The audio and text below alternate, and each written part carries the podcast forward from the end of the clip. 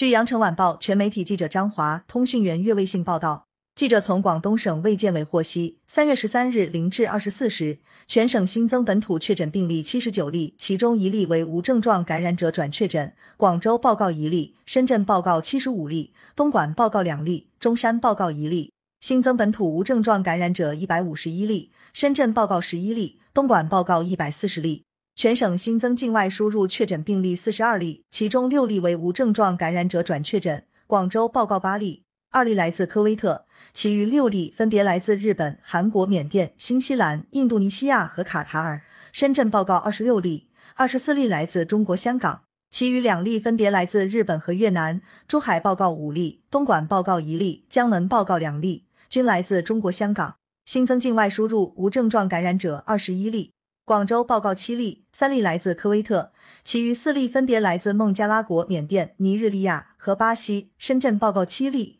六例来自中国香港，一例来自韩国。佛山报告三例，二例来自英国，一例来自澳大利亚。珠海报告一例，东莞报告一例，江门报告二例，均来自中国香港。新增出院二十六例，目前在院一千七百零一例。截至三月十三日二十四时，全省累计报告新冠肺炎阳性感染者一万一千零三十一例，境外输入七千两百三十三例，其中确诊病例五千九百例，境外输入三千五百三十四例；无症状感染者五千一百三十一例，境外输入三千六百九十九例。感谢收听羊城晚报广东头条，喜马拉雅语音合成技术，让您听见更多好声音。